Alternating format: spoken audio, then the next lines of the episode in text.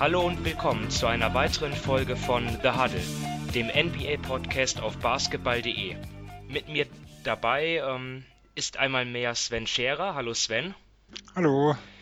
Mein Name ist Simon Wisser und heute, ähm, wie schon ähm, bei der letzten Aufnahme, leider ohne ja, unseren anderen Stammgast hier, Dominik Cesani, der leider krank ist und ähm, dann hoffentlich beim nächsten Mal wieder mit dabei sein kann.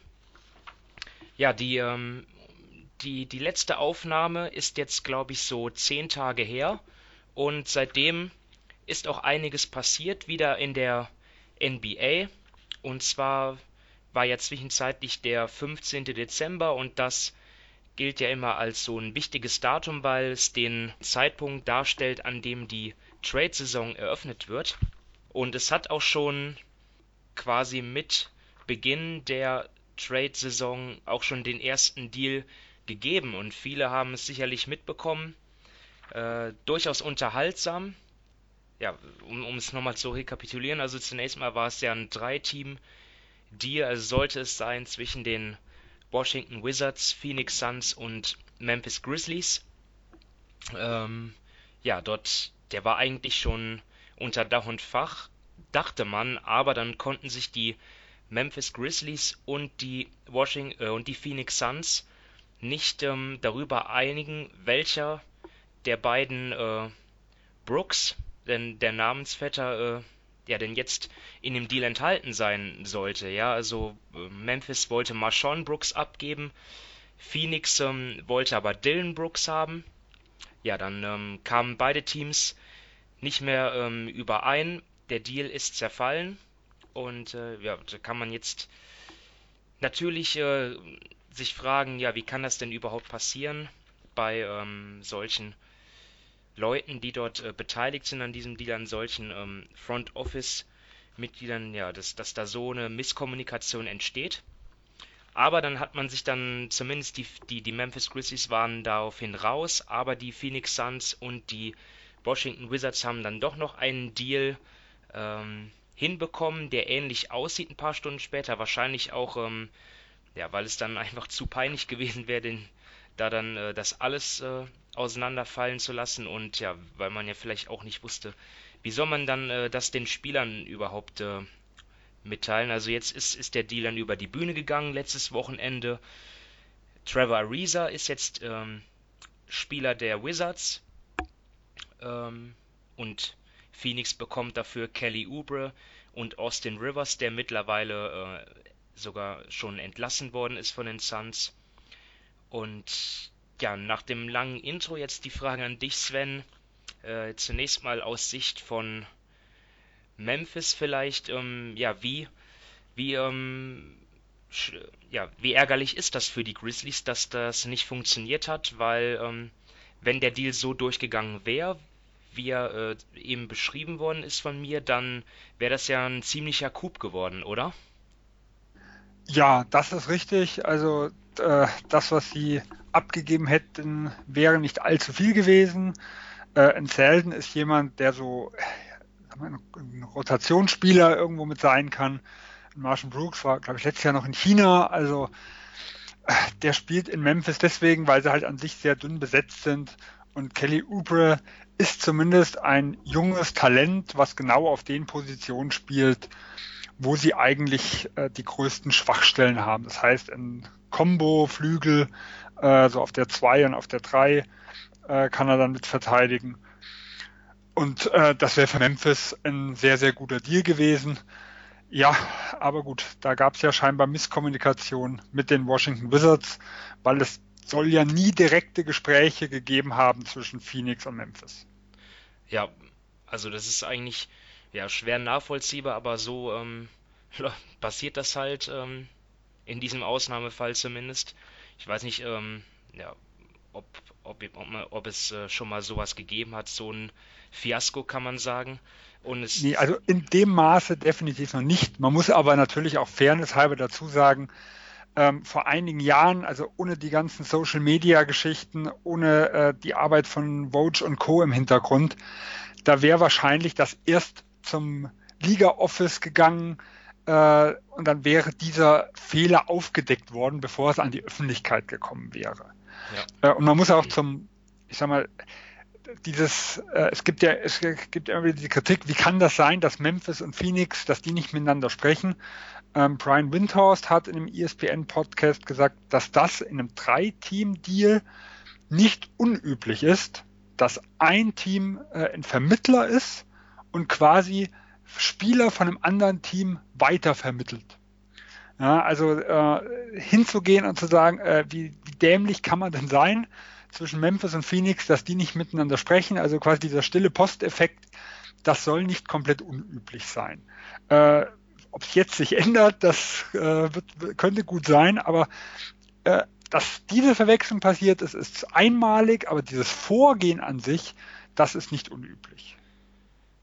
Ja, äh, natürlich eine unglückliche Situation. Ähm, ja, bei den Grizzlies, die sind also raus. Das, das Einzige, was, was der Trade dort ähm, in Bezug auf, auf Memphis zeigt, ist, dass sie anscheinend Dylan Brooks ähm, ziemlich wertschätzen, denn ähm, sonst hätten sie den Deal ja auch trotzdem durchgezogen und der ist ja auch ein solider Rotationsspieler, kann man sagen.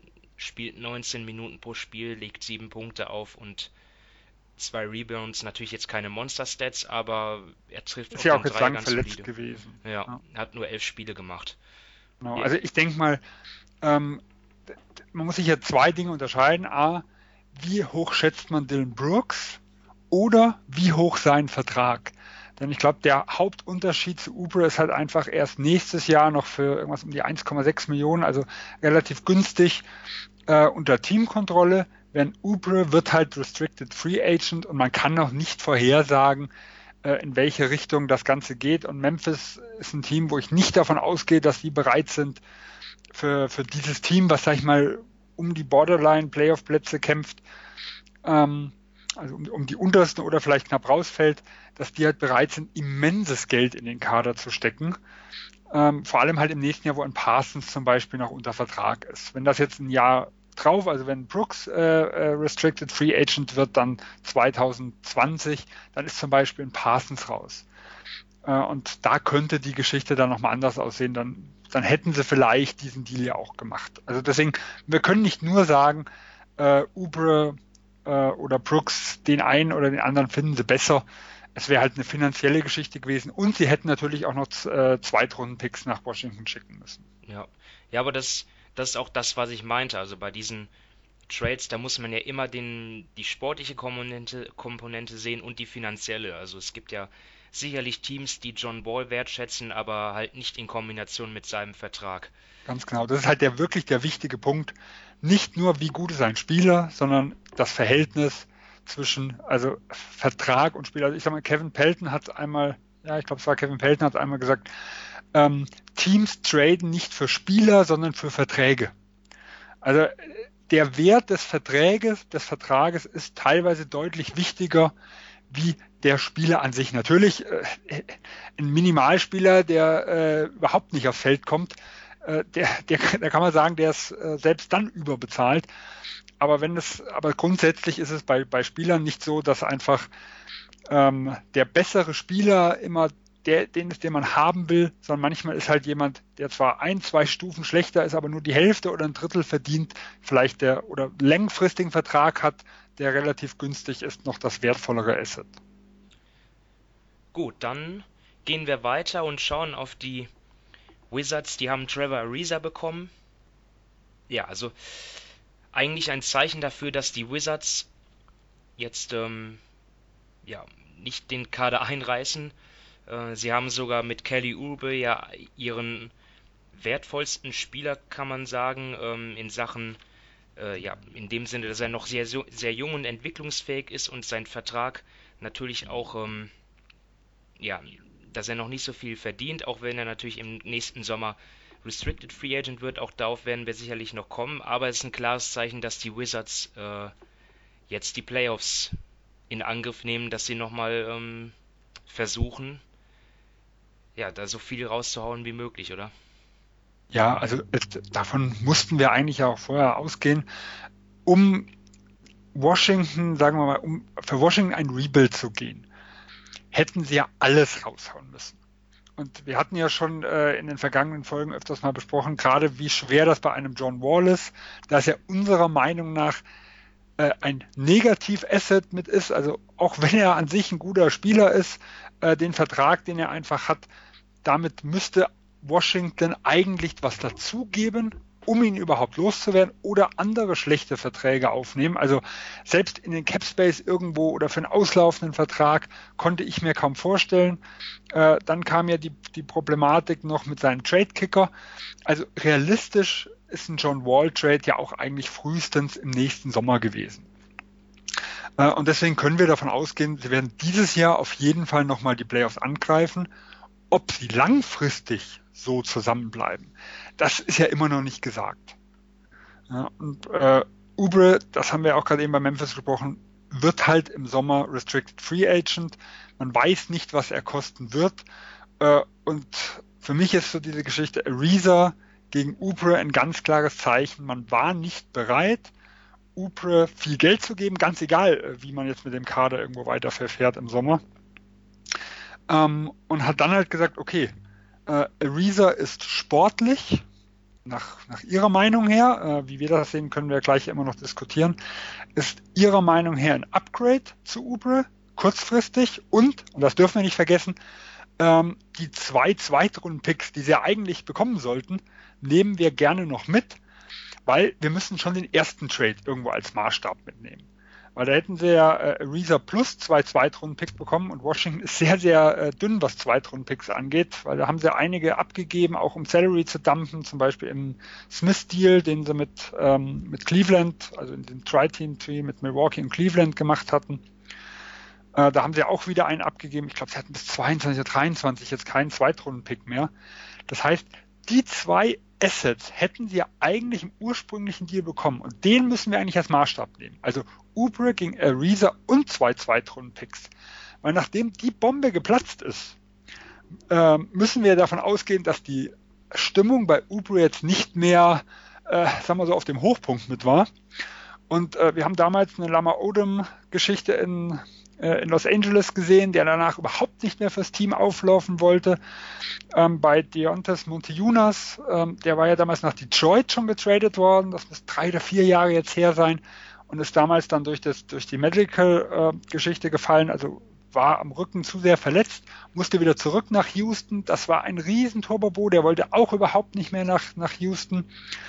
Ähm, und wir wissen halt nicht, wie es um Ubre danach bestellt war es könnte danach dieser 1 zu 1 Trade mit, ähm, mit Phoenix, also dass man kein drittes Team mehr reingeholt hat, auch wirklich nur noch die Notlösung gewesen sein, weil man gedacht hat, okay, äh, jetzt haben wir ein echtes Problem und das bei der Teamchemie, die eh schon herrschte.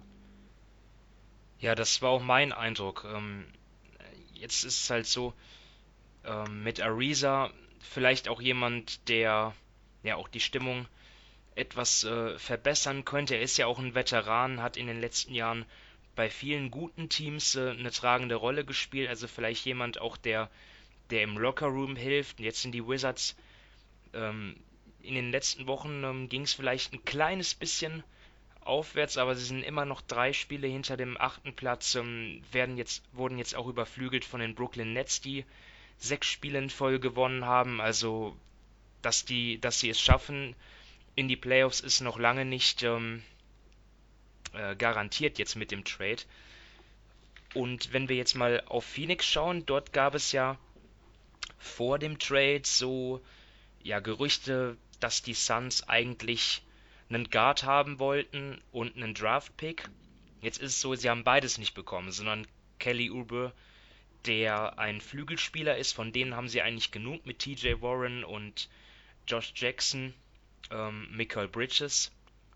Also Sven, deine, deine Meinung, ähm, haben die Suns damit eigentlich ja sozusagen den Trade verloren, weil sie nicht das bekommen haben für Ariza, was sie äh, bekommen wollten? Oder kommt, ist dort vielleicht noch ein weiterer Deal in Aussicht? Uber darf ja noch, dürfte ja nochmal getradet werden, zum Beispiel. Ja, also äh, halt nur eins zu eins. Also sie dürfen ihn nicht mehr in ein Paket packen, weil dafür müssten zwei Monate vergehen und dann ist die Trading Deadline rum. Das heißt, sie könnten theoretisch noch einen Vertrag aufnehmen äh, bis zu 175 Prozent seines jetzigen Gehalts, da sind wir so bei knapp 6 Millionen, 5, 7, 5, 8, irgendwas in die Richtung. Äh, also das wäre noch möglich.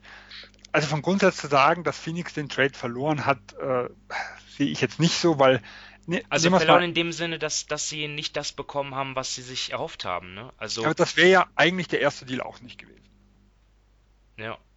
Weil ähm, Dylan Brooks wäre eigentlich interessant gewesen, äh, also von seinem Shooting her. Das ist ja grundsätzlich, was wir auch am Anfang der Saison bei Phoenix so ein bisschen besprochen haben. Das war auch der Grund, warum sie Ariza eigentlich mitgeholt haben für Spacing. Ähm, jemand, der halt neben Booker die Räume irgendwo schafft. Und interessant war halt sein billiger Vertrag bis 2020. So, aber das, was Phoenix braucht, also sie haben weder einen Pick im ersten Deal mit Memphis gehabt, noch haben sie einen Point Guard in der Hinsicht bekommen. Also es war auch ähm, einfach, Ariza musste weg. Äh, er, er, war ein guter Versuch für das, was Phoenix gemacht hat, aber so wie Phoenix aufgetreten ist, ist er einfach nicht der richtige Spieler. Also er hat sich da nicht wirklich professionell verhalten. Äh, er wollte auch schnell weg und man muss ja auch dazu sagen, ein Ariza war in der Vergangenheit in einem Team, wo er eine große Rolle gespielt hat und äh, schlechte Mitspieler hatte. Da hat er eigentlich nie funktioniert. Also Ariza war eigentlich, wäre nur dann gut gewesen, wenn sie äh, ja das, was sie sich selber erhofft haben. Das heißt, dass äh, ein Booker so ein bisschen, sag ich mal, der, der Playmaker gibt, äh, gibt vielleicht, dass ähm, Ariza einfach da ist, um die offenen Würfe zu treffen, um Räume zu schaffen und das System Phoenix einfach deutlich besser funktioniert wie in den letzten Jahren, dann wäre Ariza auf dem Papier eine gute Verstärkung gewesen. Gut, jetzt haben wir Booker nahezu, also das haben wir sehr, sehr selten gesehen, auch nie wirklich richtig fit. Äh, Phoenix steht, was der gesamte Kader angeht, unter ferner Liefen. Sagen wir, die letzten drei Spiele mal ausgenommen, aber gerade der Saisonstart war sehr, sehr schwach. So wie Phoenix dort aufgetreten ist, war Ariza nie der richtige Spieler. Also das muss man ganz klar sagen. Ähm, und jetzt musste man ihn halt, oder wollte man ihn so früh wie möglich, und das ist ja gerade am 15. direkt passiert, also der erste Tag, wo man ihn äh, weggeben konnte, äh, ihn so viel wie möglich, so früh wie möglich loswerden und hat geguckt, wo kriegt man den besten Value her. Ob es jetzt der war, äh, keine Ahnung. Es gibt ja die Gerüchte, dass der Besitzer äh, ihn auf gar keinen Fall nach Los Angeles, also zu den Lakers abgeben wollte. Äh, aber das war erstmal das erste Ziel, ihn einfach so früh wie möglich loszuwerden. Und dann ist halt Rivers, sagen wir, ist der Capfiller in dem Fall, weil sie haben ihn ja gleich, sind ja gleich losgeworden. Und Upre ist schon ein guter Value. Er ist, er ist jung, man hat eine Teamkontrolle, man kann sich anschauen äh, im nächsten Jahr, was kostet er und kann dann entscheiden, ist es das wert, äh, ist es das nicht. Ich denke, als Flügelspieler und als Junge hat er einen gewissen Trade Value, falls man äh, noch einen passenden Spieler irgendwo mitfindet bis zur Trading Deadline. Äh, und man kann sich auch jetzt angucken, wie geht die Saison für Josh Jackson zum Beispiel weiter, weil wenn der jetzt die gesamte Saison so enttäuscht wie zum Jahresanfang, gibt es ja auch die Option, dass man sagt, okay, äh, wir setzen zum Beispiel auf Ubre und schauen, ob wir Jackson irgendwo in einem Paket loswerden. Also das, das wäre ja auch noch eine, eine, zweite Variante. Und man muss ja auch dazu sagen, du sagst, sagtest, wir haben jetzt viele Flügelspieler, aber Flügelspieler kann man eigentlich nie zu viel haben, weil mit um die herum kann man flexible Lineups bauen. Also wenn sie jetzt drei, vier Center hätten und da Spielminutenprobleme wären, das, das wäre schwieriger. Hätten sie andersrum äh, das Luxusproblem auf Point Guard, was sie überhaupt nicht haben, das wäre schwieriger, aber auf dem Flügel finde ich es sehr, sehr schwer, äh, da wirklich Probleme mit der Spielzeit irgendwo zu finden, weil das kriegt man eigentlich immer irgendwo hin. Ja, so was für Deals da jetzt ähm, Phoenix auf dem Tisch hatte, weiß man natürlich nicht. Ich war ein bisschen enttäuscht. Ich hätte ihn gerne in einem besseren Team gesehen, wie zum Beispiel Philadelphia.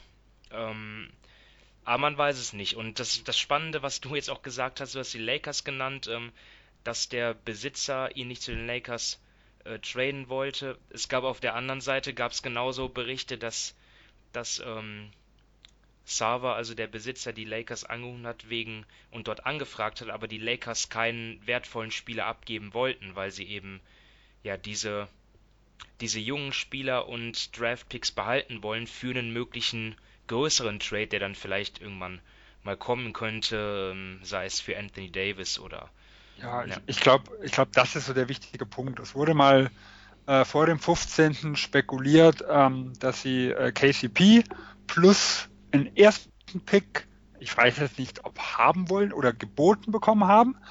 Ähm, wenn der Deal auf dem Tisch war und da hat Sava gesagt, nein, nur weil es die Lakers sind, nein. Äh, dann kann ich nur sagen, Prost Mahlzeit. Also das wäre wirklich bescheuert, um es mal ganz klar zu sagen. Ähm, sind es jetzt Deals, die Phoenix, äh, sagen wir so, gleich eingeschätzt hat, so auf Augenhöhe? Und dann sagt Robert Sava, gut, äh, ich finde diese Deals beide gleich und dann entscheide ich mich gegen die Lakers, weil das ist der Erzrivale, die sind in der eigenen Conference, äh, die mögen sich einfach nicht. Ähm, dann ist das okay. Also wenn das so das Zünglein an der Waage war, aber es ist nicht sportlich äh, ein schlechterer Deal war. Und wenn es zum Beispiel nur KCP war, ich bin mir nicht sicher, ob er wirklich Phoenix weitergeholfen hätte. Also, äh, also da kann man drüber streiten, ob nicht vielleicht Kelly Oubre äh, in, in dem Alter mit der Vertragskonstellation nicht der bessere Spieler war, wie jetzt zum Beispiel äh, ein KCP. Und dann kann ich auch gut verstehen, dass man es mit Washington gemacht hat. Und ich muss aber ehrlich gesagt sagen, ich finde Reza in Washington gar nicht mal, also natürlich Philadelphia wäre spannender gewesen, aber ich finde auch in Washington eine ganz interessante Geschichte, weil wenn ich jetzt mal äh, eine Line-Up sehe, wo man Reza auf die 4 setzt und man sagt, okay, in John Wall tut man mit drei richtig guten Shootern, also mit Beal, mit Porter und mit Reeser äh, aufstellen und dazu, wer auch immer dann auf Center aufläuft, also theoretisch könnte man auch einen Marquise Morris so als Stretch-Fünfer nochmal nehmen. Das wäre auch was, was ich, was ich eigentlich richtig interessant finde. Ja, werden wir gespannt sein, wie sich das dort sportlich entwickelt. Äh, ja. In der Vergangenheit, das muss man auch sagen, waren eigentlich die also gerade im letzten Jahr, wo sie nicht ganz so chaotisch waren, waren die, die besseren Lineups, die mit zum Beispiel Porter und Ubre auf der 3 und auf der 4. Also auch diese, diese Small Ball Lineups. Und da ist Ariza jetzt für mich die bessere Wahl wie ein Ubre. Weil Ubre ist eigentlich ein 2, dem der, wie gesagt, eher auf die 2 und die 3 passt. Und dann mussten sie Porter, der für mich aber eigentlich von der Kraft her auch nicht optimal ist, auf die 4 setzen. Aber Ariza hat letztes Jahr in den Playoffs gezeigt, dass er zumindest äh, einige Vierer gut verteidigen kann.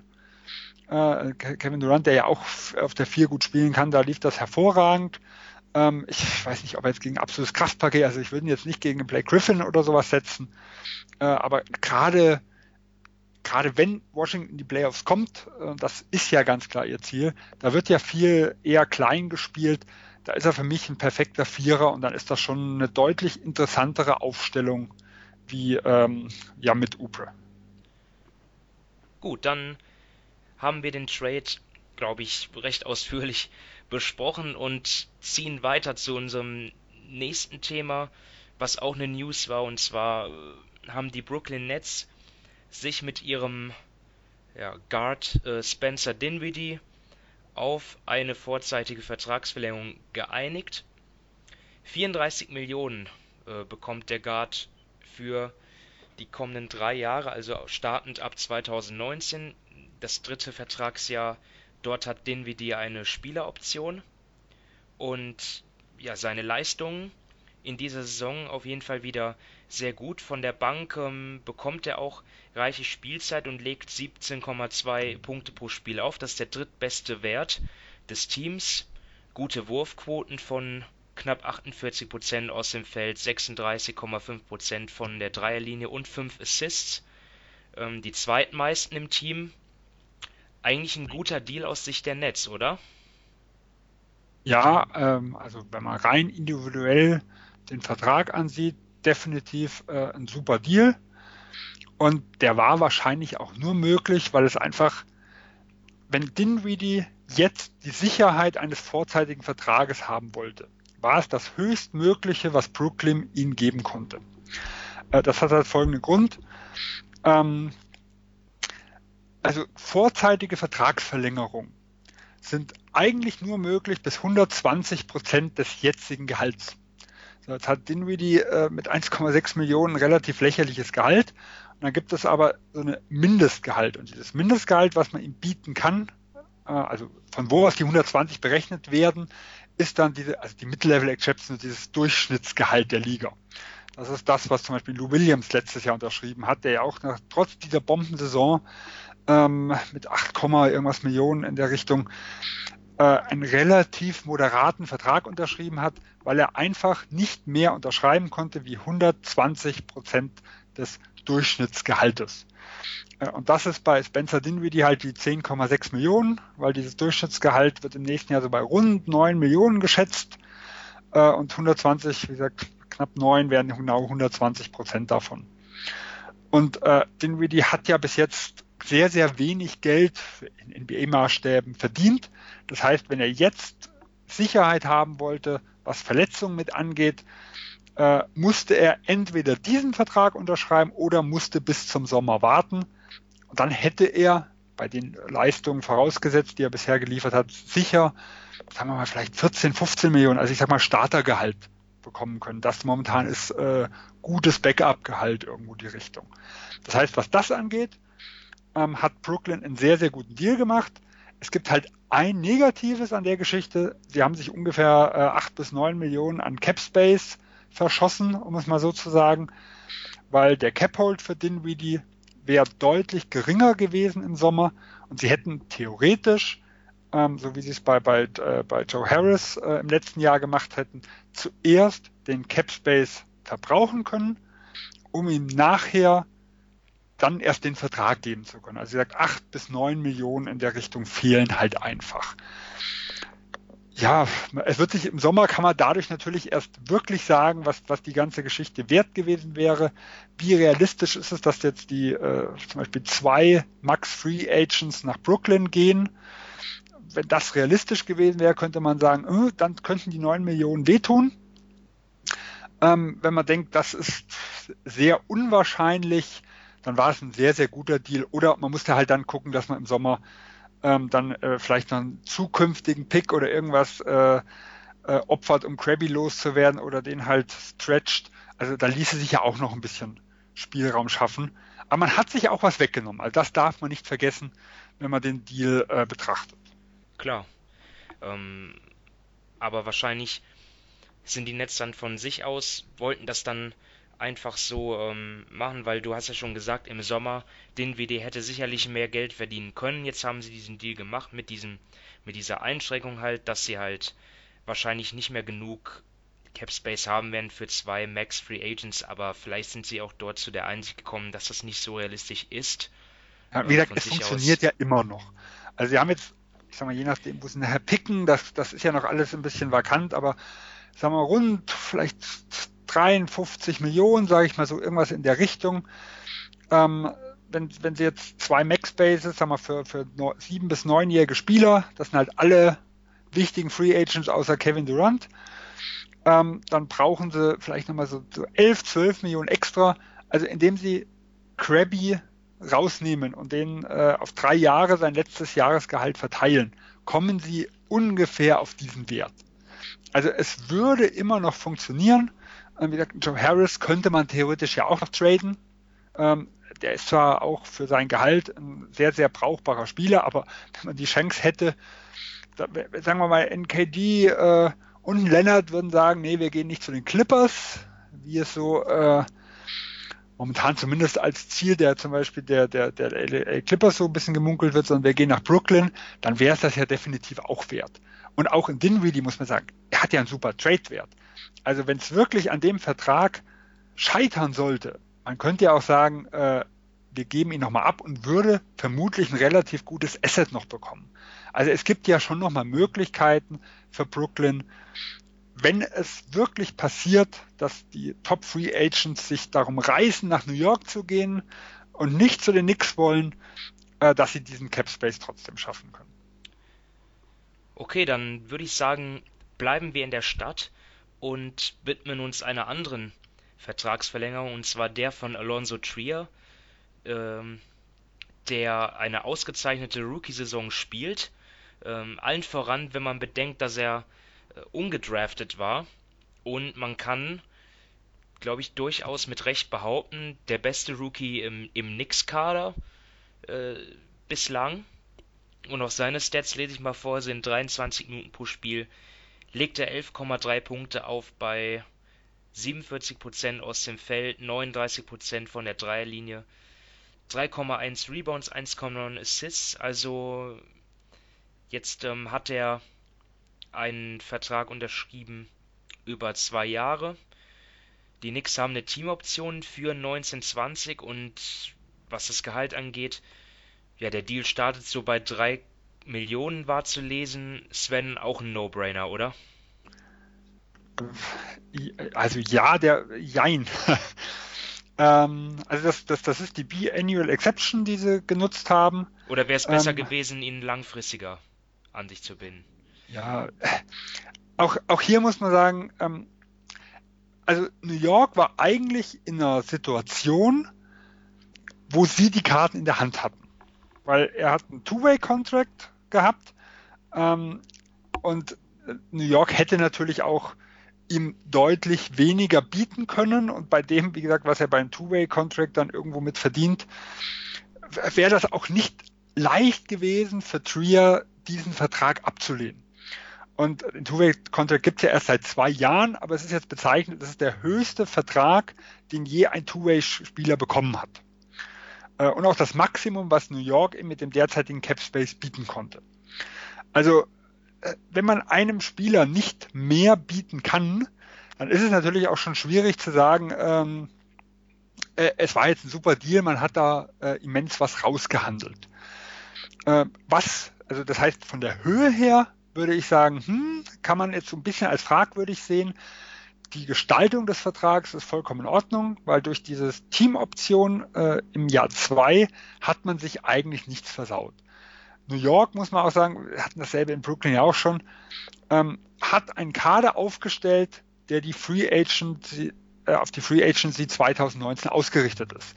Man sieht es ganz klar an dem Vertrag von Noah, den man ja äh, kurz nach September quasi entlassen hat und gleich gestretched hat. Das heißt, man hat sein Gehalt für 2019-20 auf drei Jahre verteilt. Also für dieses Jahr müssen, müssen sie noch das Übliche mit bezahlen, aber das im nächsten Jahr hat man auf drei Jahre verteilt. Das macht eigentlich nur dann Sinn, wenn man 2019 mehr Cap Space schaffen will. Und dann muss man ihn ja auch irgendwo nutzen. Weil ansonsten hat man jetzt drei Jahre in den Büchern äh, wenn man jetzt 2019 hingeht und sagt, keine Ahnung, was ich mit dem Geld anfangen soll, dann hat man absolut mit Zitronen gehandelt, weil hätte man auch sagen können, theoretisch, okay, äh, Noah bleibt noch ein Jahr als Zuschauer auf der Tribüne sitzen, man zahlt ihm ja eh sein Gehalt dieses Jahr weiter. Und man entscheidet sich erst im nächsten Sommer, wenn man weiß, ob ein Free Agent kommt oder nicht, ob man ihn stretcht, weil man hätte noch bis September nächstes Jahr Zeit gehabt. Das hat man nicht getan, also geht man wirklich voll auf Free Agency 2019. Und da tun natürlich die knapp 4 Millionen, wenn man seine Teamoption zieht, äh, die tun natürlich dann auch irgendwo weh, weil das könnte der Unterschied zwischen Max-Vertrag, Kevin Durant oder kein Max-Vertrag mit sein. Also, wenn man diesen Max-Vertrag haben will, muss man ja eigentlich seine Teamoption schon verwerfen. Also man hat ihn eigentlich für ein Jahr geliehen. Und dann wäre es sinnvoller gewesen, hätte ihn irgendwo vielleicht billiger und hätte ihn vielleicht auch billiger noch im nächsten Jahr, dann würde dem Team mehr helfen. Spielt er natürlich so weiter wie bisher, kann man auch die andere Geschichte sehen, man kann dann getrost seine Teamoption für nächstes Jahr ziehen, kann sagen, wir schauen uns in der Free Agency um. Und wenn wir das Geld wirklich brauchen, können wir ihn auch traden, kriegen vielleicht einen Zweitrunden-Pick zurück. Und äh, dann war er nicht wertlos, sondern hat man ein Asset, sag ich mal, als Gegenleistung mitbekommen. Also es wird viel von abhängen, wie gut er diese Saison irgendwo beendet. Aber auch hier, es ist ein Deal, der auf dem Papier besser aussieht, wie er jetzt in Wirklichkeit ist, weil halt das Risiko da ist, dass er wirklich nur ein Jahr Rental ist, weil sie das Geld einfach brauchen. Ja, aber mit, mit der Free Agency und den Max-Verträgen, da da reden wir natürlich aber auch viel ähm, über ungelegte Eier. Ich habe letztens. Selbstverständlich, aber das sind, da, da tut nun mal das Team ja drauf. Äh, wieder der Noah, äh, wie sie mit Noah äh, umgegangen sind, genauso wie bei den Lakers mit Deng, macht halt nur Sinn. Free Agency 2019. Und darauf ist das der Plan zumindest gerichtet. Also muss ich ja auch die Vertrag, also die Bewertung des Vertrages irgendwo mit dorthin lenken, wie ist der Plan des Teams. Ja. ja was nachher funktioniert, äh, reden wir über eine ganz andere Geschichte. Äh, sowas kann ja auch zum Desaster werden. Das haben wir in den letzten Jahren ja gesehen, dass dann für äh, Spieler XY das Geld ausgegeben wurde, der es nicht wert ist. Aber der Plan der New York Knicks geht ganz klar. Free Agency 2019. Wir haben ja noch einen relativ niedrigen Cap Hold von Christoph Posingis, den wir irgendwo nutzen können. Äh, der steht dann mit rund 17 Millionen in den Büchern. Wenn er fit zurückkommt, äh, wird er Maximalvertrag bekommen, also wird er, wird er 10 Millionen teurer sein. Der, der Plan ist Free Agency 2019. Und danach muss ich halt auch den Vertrag von Alonso Trier bewerten. Und Kevin Durant geht in New York durch alle Medien. Und wenn sie ihn haben wollen, können sie Trier ohne weitere Deals, das kann ja alles noch bis zur Trading Deadline kommen, aber ohne weitere Deals würde er den Maximalvertrag verhauen um es mal ganz klar auszudrücken. Und dann müsste man, wenn, also wenn, ja, wenn aber was, was heißt denn verhauen? Er hat ja eine Teamoption. Also. Ja, aber da müssen, die müssen sie, äh, da müssen sie entscheiden, bevor die Free Agency beginnt. Ja. Also Teamoptionen sind immer 29. oder 30.06. der Stichtag. So, also der geht, der kann nie später sein wie der erste siebte. Das kann immer nur zum Beispiel bei ungarantierten Verträgen sein. Da können Sie sagen 10.7. als Beispiel. Gut, Sie haben ja Zeit, ähm, sich umzuhören. Ich denke, wenn, wenn Kevin Durant tatsächlich zu den Knicks gehen will, dann wird er vielleicht auch das eine oder andere Signal senden. Ja, ähm, bei den Stars ist das nicht so wie bei, äh, sagen wir mal, Indiana, wo, wo Mac, McDermott ähm, wo, wo quasi verkündet wurde, er unterschreibt äh, in Indiana zehn Minuten, bevor er überhaupt offiziell unterschreiben durfte. Das ist im Normalfall bei den Spielern Kaliber LeBron James, äh, Gordon Hayward, Kevin Durant, ist normalerweise nicht so. Ja, also ja. die müssen schon proaktiv zum 1.7. Äh, agieren. Deswegen sage ich, wenn er eine gute Saison spielt, kriegen sie ihn problemlos weggetradet, wenn sie es brauchen. Schwierig wird es halt, wenn er ja ungefähr das wert ist, was er so, was er so bekommt. Äh, denn dann weiß jedes Team, wenn, wenn sie plötzlich sagen, hier, Trier, wollt ihr ihn haben? Oh, die haben, die müssen den Vertrag loswerden. So, und jetzt hätten wir gerne noch mal was obendrauf. Und dann war halt die Vertragsvergabe schlecht. Also in der Höhe schlecht. Okay. Aber, aber man, man, kann das machen. Also es ist jetzt kein schlechter Vertrag. Man muss halt nur sehen, er ist nicht so gut, wie er auf dem Papier aussieht. Okay, ja, ähm, interessant zu wissen. Ähm, dann gehen wir auf jeden Fall, dann, dann, dann werden wir mal schauen, wie die Knicks das handhaben.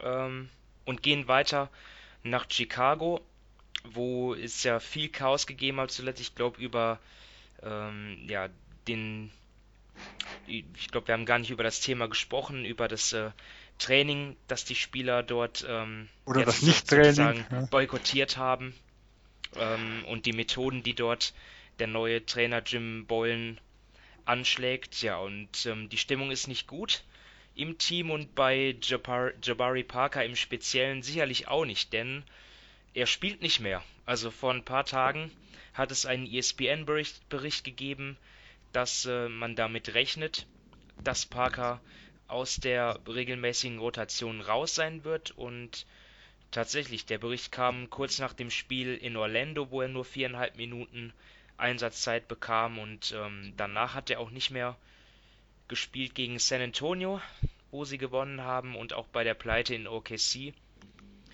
Keine Einsatzzeit für Parker. Jim Boylan hat gesagt, ja, dass, dass es äh, schwer ist, drei, Power, drei Powerboard Forward spielen zu lassen. Ähm, einer davon ist Laurie Markan. Ich weiß jetzt gar nicht, ähm, wen er jetzt, äh, wer jetzt der andere war, den er meinte. Meint er damit Bobby Portis oder Wendell Carter ja, Jr.? Zwei, ja, die zwei sind ja zurückgekommen. Mhm. Also äh, Markan und Portis sind ja, äh, hatten ja relativ wenig Spiele gespielt. In der Zeit ist jetzt Jabari Parker als Starting 4 gewesen, hat er zumindest statistisch sehr gute Werte äh, aufgelegt. Also für die Managerspieler unter uns, die ihn so in den letzten zwei, drei Wochen hatten, die haben sich sicher nicht beschweren können. Jetzt müssen sie dann loswerden. Aber die sind ja zurückgekommen und damit war seine Zeit in der Rotation beendet. Ja, also seine Stats lesen sich ja auf den ersten Blick gar nicht schlecht mit knapp 18 Punkten und 7 Rebounds, aber er ist natürlich für die Defense eine Belastung Und vorsichtig ausgedrückt. Ja, und jetzt stellt sich halt die Frage, wie geht es mit ihm weiter? Ich habe schon Gerüchte gelesen Richtung Utah, weil dort der Fit ganz gut sein könnte. Dort hätte er einen defensiv ähm, orientierten Center neben sich, dann äh, mit Rudy Gobert. Er jemand, der äh, offensiv mehr begabt ist, äh, was den Jazz gut tun könnte. Jetzt, wenn deine Einschätzung dazu, ähm, wie lange Parker überhaupt noch bei den Bulls bleibt und was so die weitere, die nächsten Stationen für ihn sein könnten. Ja, also, also erstmal das grundsätzlich, dass sie jetzt Parker aus der Rotation geschmissen haben, finde ich nachvollziehbar. Äh, er war ja auch als Dreier eigentlich eingekauft vor der Saison.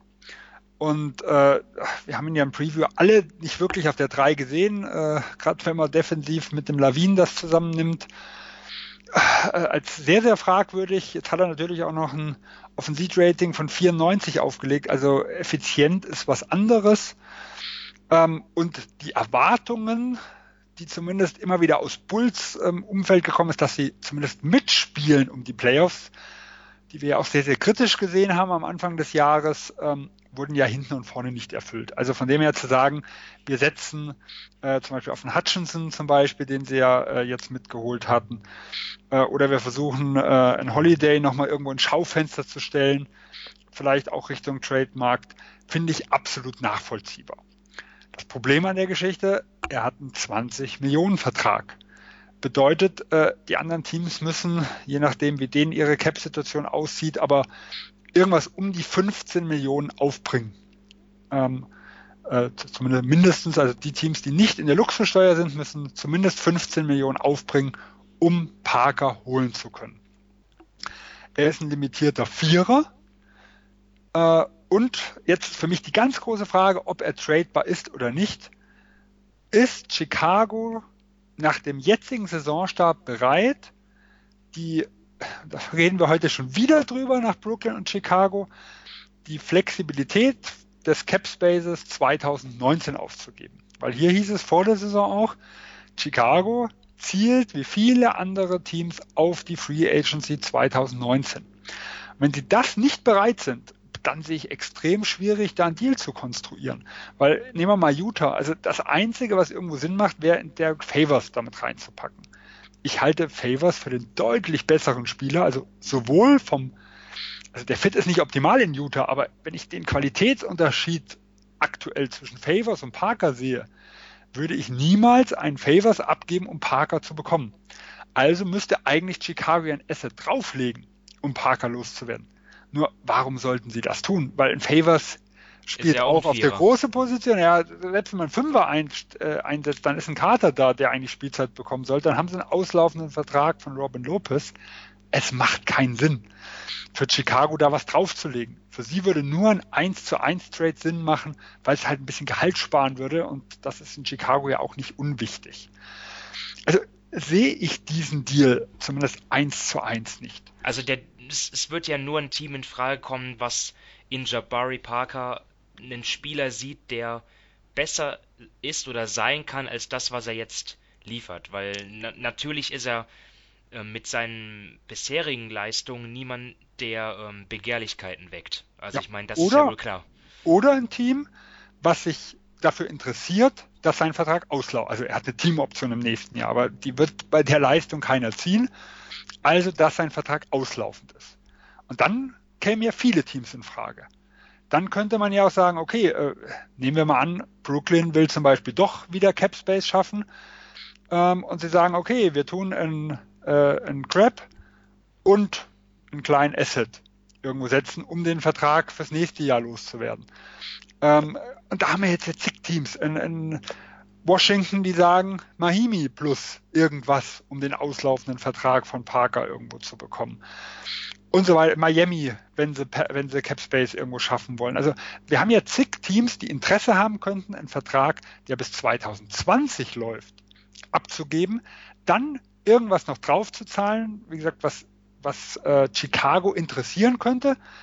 Sagen wir so ein bisschen vergleichbar mit dem Deal Mirotic gegen Aschik im letzten Jahr. Mit dem Unterschied, dass halt äh, Mirotic ein Plusspieler war, ein Parker ist es nicht. Ähm, aber trotzdem könnte man sagen, einen schlechten Vertrag, nimmt Chicago auf, ähm, wird Parker den Auslaufenden los und lässt sich dieses ein Jahr mehr Gehalt, was sie aufnehmen, lässt sich das in Form eines Assets bezahlen. Weil für Parker kriegen sie nichts Wertvolles. Wahrscheinlich kriegen sie nicht mal so los. Wenn sie sagen, okay, wir haken 2019er Free Agency ab, wir konzentrieren uns auf 2020 und wollen lieber einen Draft-Pick oder einen jungen Spieler oder sowas haben, dann sehe ich einen realistischen Trade. Wenn Sie sagen, wirklich eins zu eins ist es möglich, aber mir fallen nicht allzu viele Kandidaten ein. Ja, mir auch nicht. Also da müssen wir abwarten, wie sich das entwickelt. Ne? Weil wir 15 Millionen auslaufender Vertrag aufzubringen, das ist halt, ist halt nicht so einfach. Und dann sollte es ja wirklich ein Team eigentlich sein, der ihm irgendwo hilft. Und wem hilft ein Parker? Also sagt niemals nie in der NBA, aber wirklich realistische Szenarien sehe ich einfach nicht.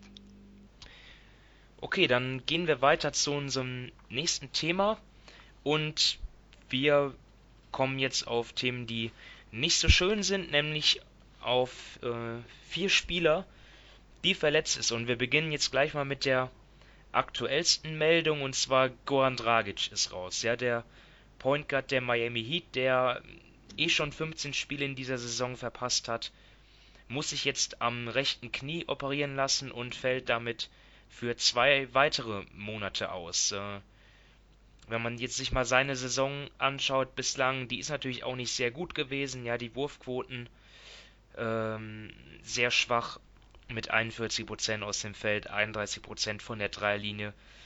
Die Heat haben ohne ihn auch gar nicht so viel schlechter gespielt als mit ihm. Ja, ohne ihn haben sie sieben Spiele gewonnen und acht verloren. Insgesamt stehen sie ja bei 13 zu 16, neunter Platz im Osten, also auch nicht das, was man sich am South Beach vor der Saison erhofft hat. Ja, für Goran Dragic startet jetzt ähm, Tyler Johnson. Sven, ist, kann man jetzt sagen, dass Miamis Playoff-Chancen äh, noch deutlich geringer geworden sind? Ja, ich, hättest du jetzt gesagt, äh, gestorben sind, dann definitiv nein, weil wir sind im Osten ähm, verringert ja, äh, wobei man, man muss ja auch sagen, Dragic war ja wirklich noch nicht wirklich richtig fit diese Saison. Ähm, von dem her äh, war das, was sie bisher gezeigt haben, äh, ja schon irgendwo ein bisschen der Maßstab, wie es aussehen könnte ohne Dragic. Aber Dragic ist gerade für Miami wichtiger, wie er jetzt, sagen wir mal, äh, isoliert betrachtet als Spieler irgendwo ist. Weil was in Miami fehlt, sind Spieler, die kreieren können. Äh, ein Raiders, der in der Hinsicht vielleicht sogar wichtig gewesen wäre, ähm, oder zumindest letztes Mal, wo wir ihn fit gesehen haben in Miami, wichtig war, äh, der fällt ja aus, ist auch nicht sonderlich effektiv immer gewesen. Ein Train Wade kann das immer mal wieder, aber nicht konstant und auch nicht mit der Effektivität, wie man das eigentlich äh, wie man das eigentlich haben will. Also Goran Dragic ist dort der beste Spieler. Und man sieht es auch bei den äh, On-Off-Zahlen. Also wenn er drauf ist, sind sie plus vier. Zum Beispiel in Wade und in Tyler Johnson, der, sag ich mal, so noch die Alternative auf den Spielmacherpositionen ist, sind die bei minus 0,1 und minus 4,8. Also das ist schon ein deutlicher Qualitätsunterschied, ähm, was es dort ausmacht. Und, und dort fehlt er halt. Und da, da hat Miami eigentlich grundsätzlich ein Problem. Winslow ist eher so ein zweiter, dritter Ballhändler, äh, hat auch nicht, also aus meiner Sicht nicht unbedingt, dass die sollte nicht jetzt der erste äh, Ballhändler, dafür ist er offensiv einfach nicht gefährlich genug. In Josh Richardson, die Rolle ist derzeit zu groß für ihn. Ich glaube, er wäre noch deutlich besser und deutlich effektiver, wenn er die Leute neben sich hätte, die ihm den Platz verschaffen, die ihm freie Würfe geben. Ähm, aber es fehlt in Miami einfach äh, in der Hinsicht. Deswegen ist für mich Tragic ein, ein sehr wichtiger Spieler im System der Heat äh, und der wird schon gewaltig fehlen. Traust du jetzt den Heat irgendwie einen Panik-Trade zu oder glaubst du, die werden das dann, selbst wenn es dann äh, nicht für Playoffs reichen sollte, dann sagen, okay, war eine verkorkste Saison, wir greifen nächstes Jahr wieder an?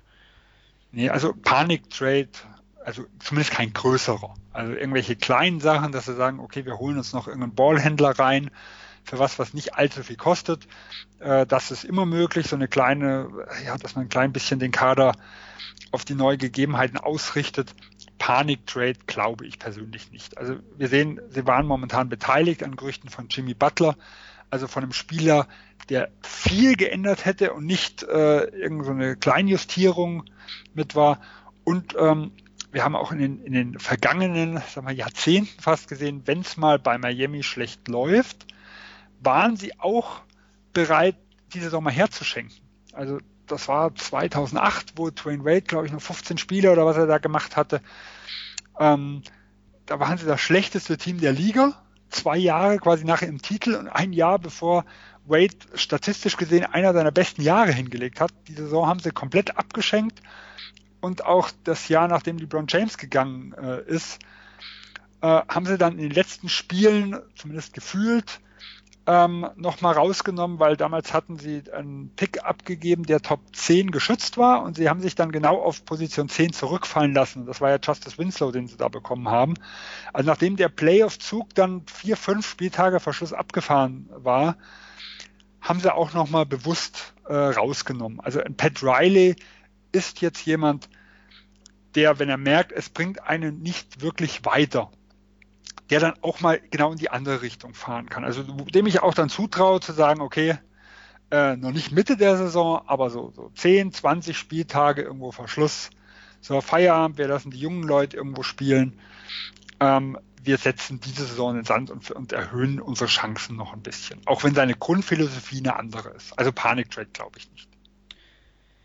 Dann gehen wir weiter von der Ostküste an die Westküste nach LA und zwar zu den Clippers, wo ebenfalls ein Leistungsträger ausfällt, auch wenn seine Leistungen jetzt in dieser Saison noch nicht so gut waren ähm, wie in der vergangenen. Und zwar Lou Williams fällt aus mit einer Oberschenkelverletzung äh, mehrere Wochen, also vermutlich nicht ganz so lang wie Dragic. Ähm, bei den Clippers läuft es ja generell auch im Moment nicht so gut. Wir hatten sie ja vor ein paar Wochen äh, wirklich sehr gelobt. Jetzt haben sie sieben der letzten zehn Spiele verloren.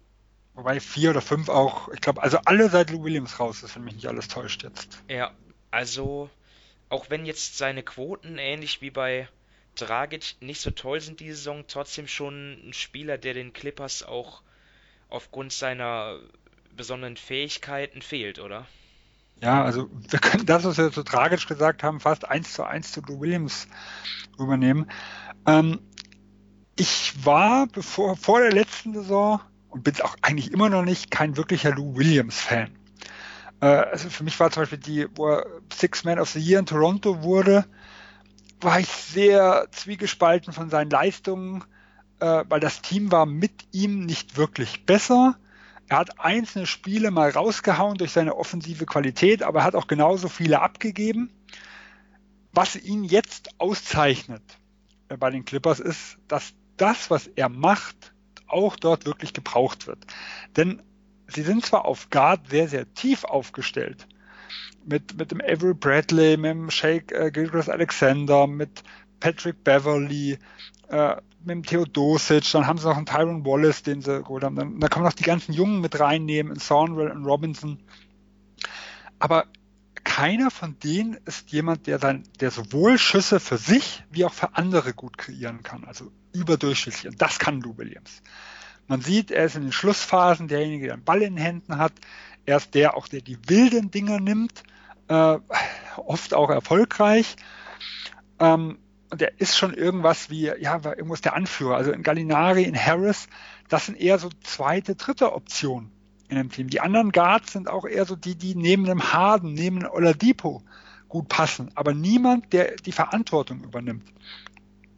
Und deswegen waren Lou Williams extrem wichtig. Und ich habe nur mal geguckt, ähm, was wir bei den Clippers ja auch vor ein paar Wochen dann herausgehoben waren, war vor allem die Tiefe und so die zweite Garde.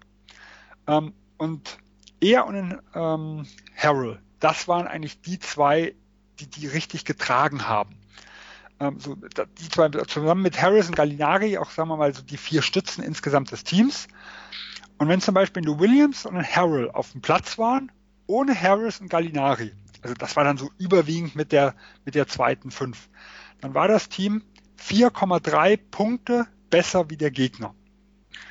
Ähm, pro 100 Ballbesitze. Pro 100 Ballbesitze. Und wie gesagt, ohne Harris und ohne Gallinari. So, wenn jetzt ein Harrell auf dem Platz ist, ohne Harris, ohne Gallinari und ohne Williams, dann sind sie bei minus 13,9. Und das ist ja dann viel mit der zweiten 5 und wie gesagt auch jetzt teilweise ja mit der ersten, aber ohne diesen Ballhändler. Also Lou Williams macht immens viel aus für dieses Team. Wie gesagt, wir haben dasselbe Problem wie bei Tragic. Ohne Lou Williams, der, der, der ist so eigentlich der wichtigste Spieler der Clippers, wenn er ausfällt. Weil das kann keiner übernehmen, was er bringt. Auch wenn ich nicht für den besten der Clippers halte.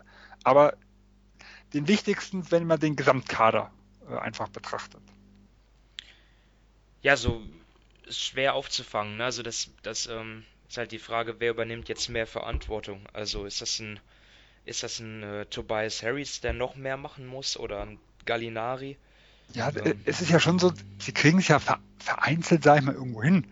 Aber es sind halt niemand, wo ich mich jetzt wohlfühle, dass das auf Dauer passiert und nie, wo ich, wo ich sage, da, da, ist die Konstanz da, wie bei Lou Williams. Auch wenn mir das bei Lou Williams, wie gesagt, sehr, sehr schwer fällt, von Konstanz zu sprechen, nach den Toronto-Zeiten dann dort, wo ich halt sehr, sehr viel gesehen habe. Äh, aber trotzdem, er strahlt Konstanz Gefahr aus. Das heißt, er hat immer noch seine Spieler, wo er sehr gut und sehr schlecht trifft, aber man sieht, wenn Lou Williams in engen Spielen den Ball in der Hand hat, der Gegner hat Angst davor der kann jede Zeit heiß laufen, der kann jede Zeit das Ding treffen und das ist ja teilweise ebenso wichtig wie jetzt die Quoten. Ne? Ja. Dass er respektiert wird, dass er Räume dann auch für die anderen dann irgendwo mit schafft. Ähm, das kann momentan einfach keiner ersetzen. Und dementsprechend sehen wir, äh, ja, wie grundsätzlich die Clippers in den letzten Spielen abgefallen sind. Die haben jetzt so äh, nach den ersten zwei, drei ganz schlechten Spielen, wo sie komplett unter die Räder gekommen sind, sich so ein bisschen mit gefangen äh, also nicht mehr, nicht mehr, haben nicht mehr ganz so hoch verloren. Aber Lou Williams können sie nicht lange Zeit ähm, ersetzen. Und das soll ja auch, Gott sei Dank, hieß ja damals am 12. oder 13. Dezember, wo die Meldung raus ist, so rund zwei Wochen. Aber bei, bei den Zerrungen weiß man halt nie. Ne? Das, das kann immer mal ein bisschen langfristiger sein oder es kann mal sein, er kommt auch nicht richtig fit zurück. Wir haben es ja zum Beispiel bei Jalen Brown letztes Jahr in den Playoffs gesehen. Der hatte sich auch eine Zerrung zugezogen. Äh, und die ersten Spiele, äh, ja, da ist er da rumgehumpelt, gefühlt. Äh, das kann sich Lou Williams bei seiner Statur halt eigentlich nicht erlauben, weil er hat nicht den Körper, wo man sagen kann, er kann das mit Kraft machen, sondern er braucht eigentlich diese Geschwindigkeit. Ja, und wenn man jetzt mal auf den Spielplan schaut, es wird ja auch nicht wirklich leichter. Also jetzt kommt Dallas, danach Denver, dann müssen sie nach Oakland zu den Warriors, ähm, dann haben sie ein Heimspiel gegen die Kings, äh, wo man früher sagen würde locker, mittlerweile nicht mehr. Bei den Lakers gegen die Spurs, gegen die Sixers. Also ich meine, natürlich können wir uns vertun. Wir haben auch in der letzten Folge. Ich wollte sagen, da haben wir uns bei Denver schon blamiert. Schon äh, einen, einen, einen Abgesang äh, ja, das jetzt nicht, Nuggets, aber Nuggets, wir ja. haben denen schon sehr, sehr schwere äh, Spiele jetzt vorhergesagt, weil die hatten auch einen immens harten Spielplan und sind seitdem 4-0. Ja. Gegen, was was, Toronto, Toronto Memphis, Dallas, Dallas. Also noch, also noch ein starkes Team. Also ja, also vielleicht finden sie auch irgendwie was, aber es ist, ähm, es wird auf jeden Fall schwer. Also ja, wenn es wenn es wirklich in einer Woche wieder topfit zurückkommt, dann ist das so eine Phase, das hat jedes Team so äh, irgendwo in dem Saisonverlauf zu überstehen, dass er einen wirklich sehr, sehr wichtigen Spieler ähm, mal ein, zwei Wochen, sag ich mal, äh, irgendwo ausfällt. Aber sollte er dann nicht fit sein oder sich nochmal ausfallen oder länger ausfallen, ja, dann könnte das im Westen auch verdammt eng wieder werden. Ja, ja auf jeden Fall interessant. Also wir haben ja die Clippers immer wieder auch hervorgehoben aufgrund ihrer Tiefe, aber so ein Lou Williams ja, ist, ist doch noch sehr wichtig. Deswegen ich, der einzige Spieler, dem das eigentlich so nicht passieren sollte. Also ja. selbst so gut wie ein Harrison Gallinari ist, sie könnten die meiner Meinung nach über zum Beispiel zwei Wochen besser ersetzen wie ein Lou Williams. Okay, dann gehen wir weiter nach Toronto ähm, zum Team, das die Verletzung von Jonas Valanciunas vielleicht besser auffangen kann. Denn der ist jetzt leider auch vier Wochen raus, ähm, muss sich einer Daumen-OP unterziehen und ja, der Litauer startet ja seit dieser Saison auch nicht mehr. Dennoch natürlich schon noch äh, eine wichtige Rolle. Ähm, Sven, wie schwerwiegend ist der Ausfall, deiner Meinung nach? Ja, also jetzt, ähm, es ist äh, ein schwerwiegender Verlust, sage ich mal, also vom rein sportlichen her, er spielt eine Bombensaison, er fügt sich perfekt in seine Rolle ein, überwiegend äh, mit der zweiten Fünf. Wenn es dann gegen Schwergewichte, sag ich mal, wie ein, wie ein Embiid oder sowas geht, wird er teilweise auch in die erste Fünf genommen. Ähm, also da tut er schon weh, gerade man hat ja gesehen, die letzten zwei Spiele hat man verloren und äh, die Konkurrenz aus dem Osten hat aufgeschlossen. Und für Toronto ist der Heimvorteil in den Playoffs schon recht wichtig. Trotzdem, man wird dort nicht weit abfallen, was das angeht. Also der, der, der Kader ist tief, der ist insgesamt sehr, sehr stark besetzt. Ähm, man wird vielleicht ein, zwei Spiele mehr verlieren. Äh, ja, dass man Monroe spielen lassen muss, ist jetzt sicher nicht unbedingt die Optimallösung, aber grundsätzlich kann der Takada das auffangen. Was mir als einziges so ein bisschen Angst macht, ich hätte gern gesehen, dass ein Ibaka weniger spielt, weil er war eigentlich jemand von denen, der die letzten Jahre äh, immer mal ein bisschen angeschlagen war, nie so fit wie in diesem Jahr. Und ähm, da ist halt für mich so, er hat für mich eigentlich am Anfang der Saison zu viele Minuten ein bisschen abgerissen. Ich hätte gern gesehen, genau wie, wie ein Calori, der eigentlich auch relativ viele Minuten hatte, dass er jetzt so Richtung Saisonmitte ein bisschen die Minuten runterfahren kann und das wird halt jetzt deutlich schwieriger. Also das sehe ich so mehr als das Problempunkt wie jetzt, wie jetzt das rein sportliche. Ja, aber ich meine, das kann man ja prognostizieren, das werden bei Ibaka jetzt eher mehr Minuten, denn es ist ja im genau. Center nur noch Greg Monroe da. Also ich meine, hätten sie noch einen Jakob Pöltl, der wäre dann, der könnte das, der könnte dann jetzt einspringen und mehr Minuten gehen, aber ist er ja nicht mehr. Nee, ähm, das ist halt das, was ich, was ich jetzt, vielleicht verletzt er sich ja nicht, vielleicht wirkt sich ja nicht aus, aber die, davor habe ich jetzt mehr Angst, wie jetzt vor den rein sportlichen Konsequenzen, dass er halt einen Ibaka noch mehr äh, Minuten irgendwo geben, noch mehr riskieren, dass er sich irgendwo verletzen könnte, um halt an der Spitze der Eastern Conference zu bleiben. Äh, und es ist ja auch, muss man sagen, ihn jetzt deutlich runterzufahren.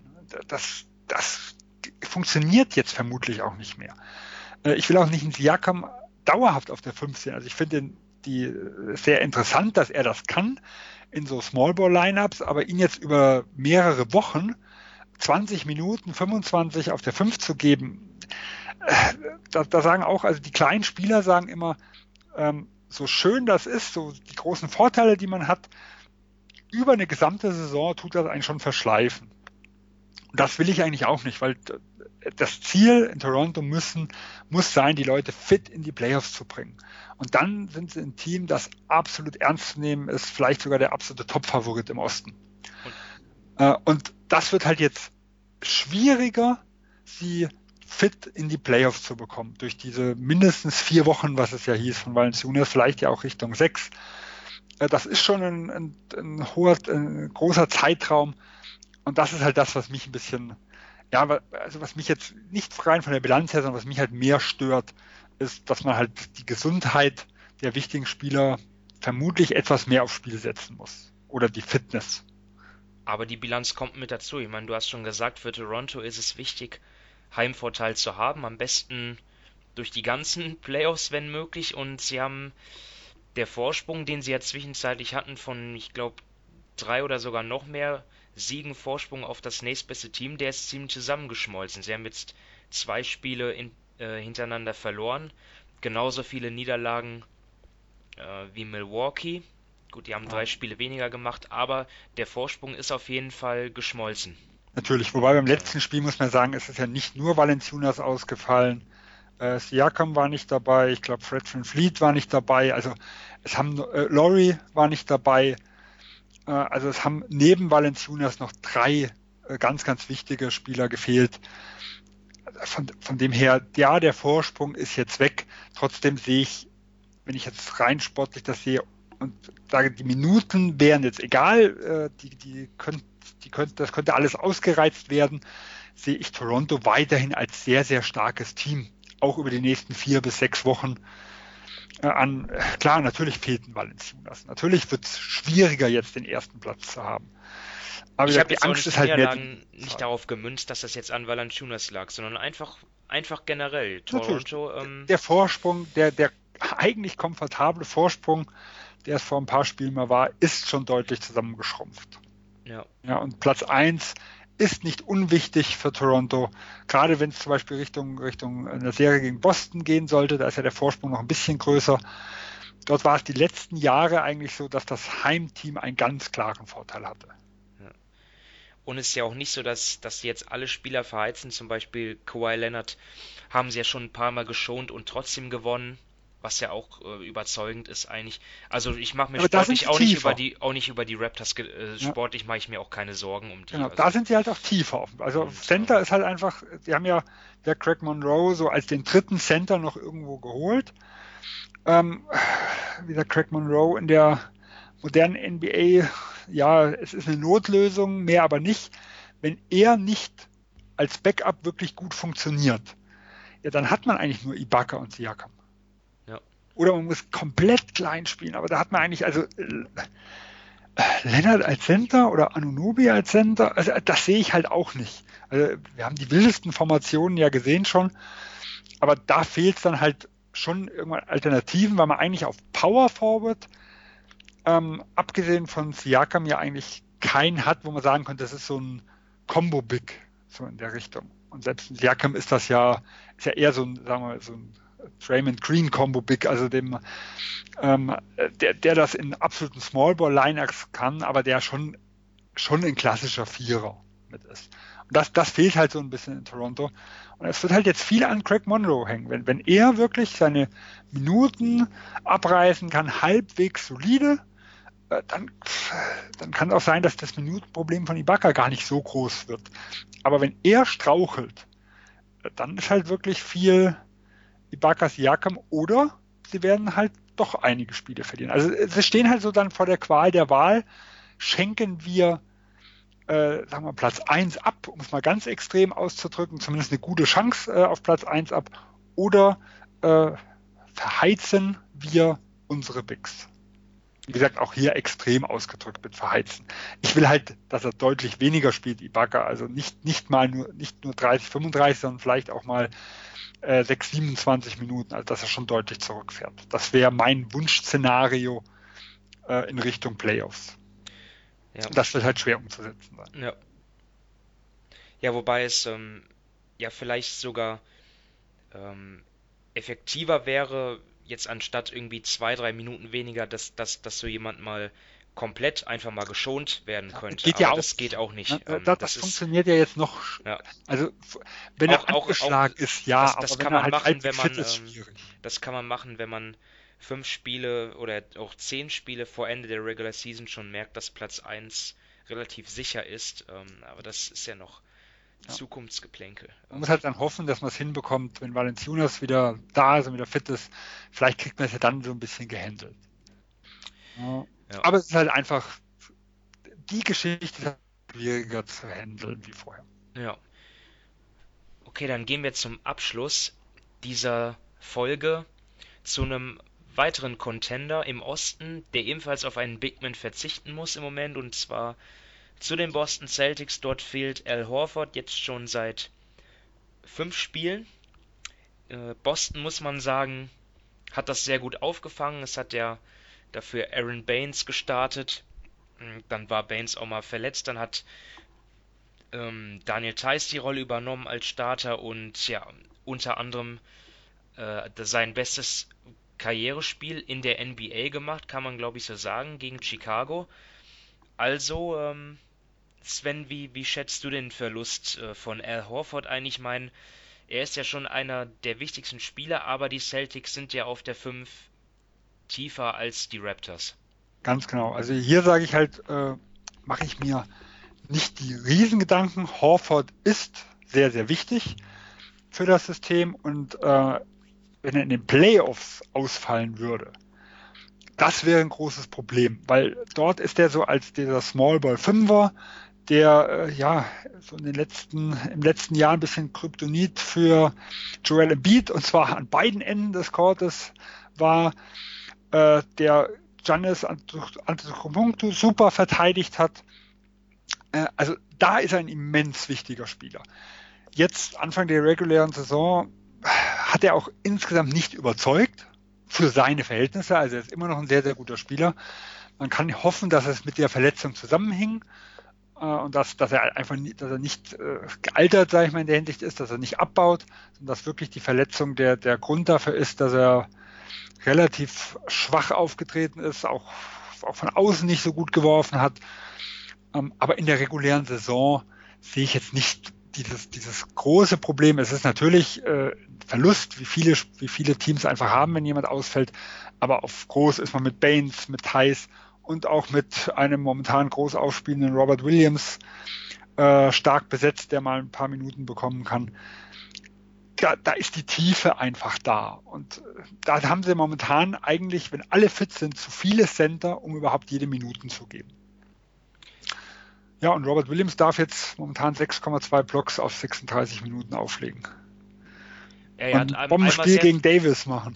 Er hat ja, er hat ja einmal ähm, 26 Minuten spielen dürfen gegen die Pelicans, du sagst es gegen Anthony Davis wo er natürlich an äh, Daniel Theiss hat da auch mitgeholfen, aber er hat dann gegen AD einen sehr guten Job gemacht, äh, sehr gut gereboundet und, und auch sieben Punkte gemacht.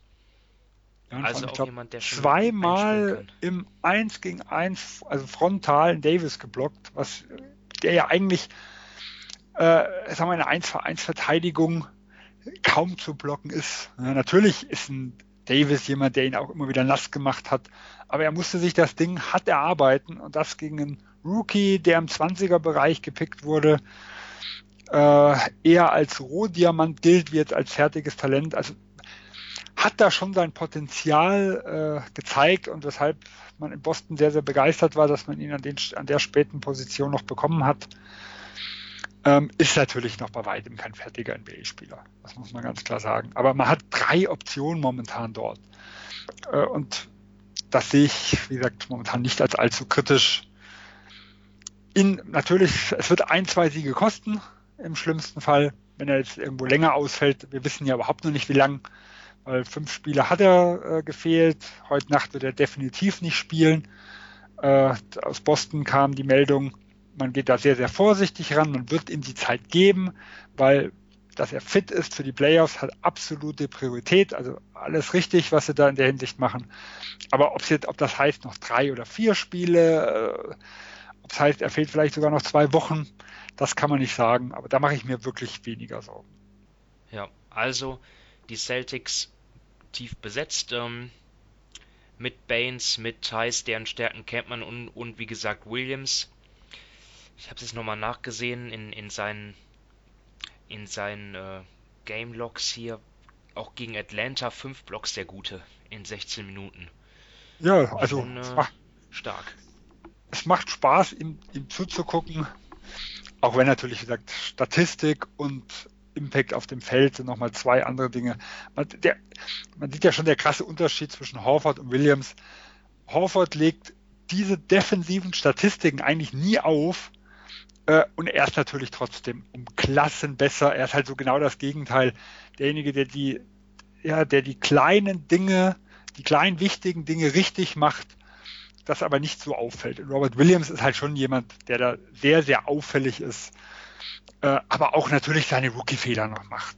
Das, das muss man so, muss man natürlich so ganz klar sagen. Klar, also ich habe das Spiel gegen die Hawks nicht gesehen. Ich sehe jetzt halt nur die, die fünf Blocks in 16 Minuten. Er hat auch ein Plus-Minus-Wert von minus 14.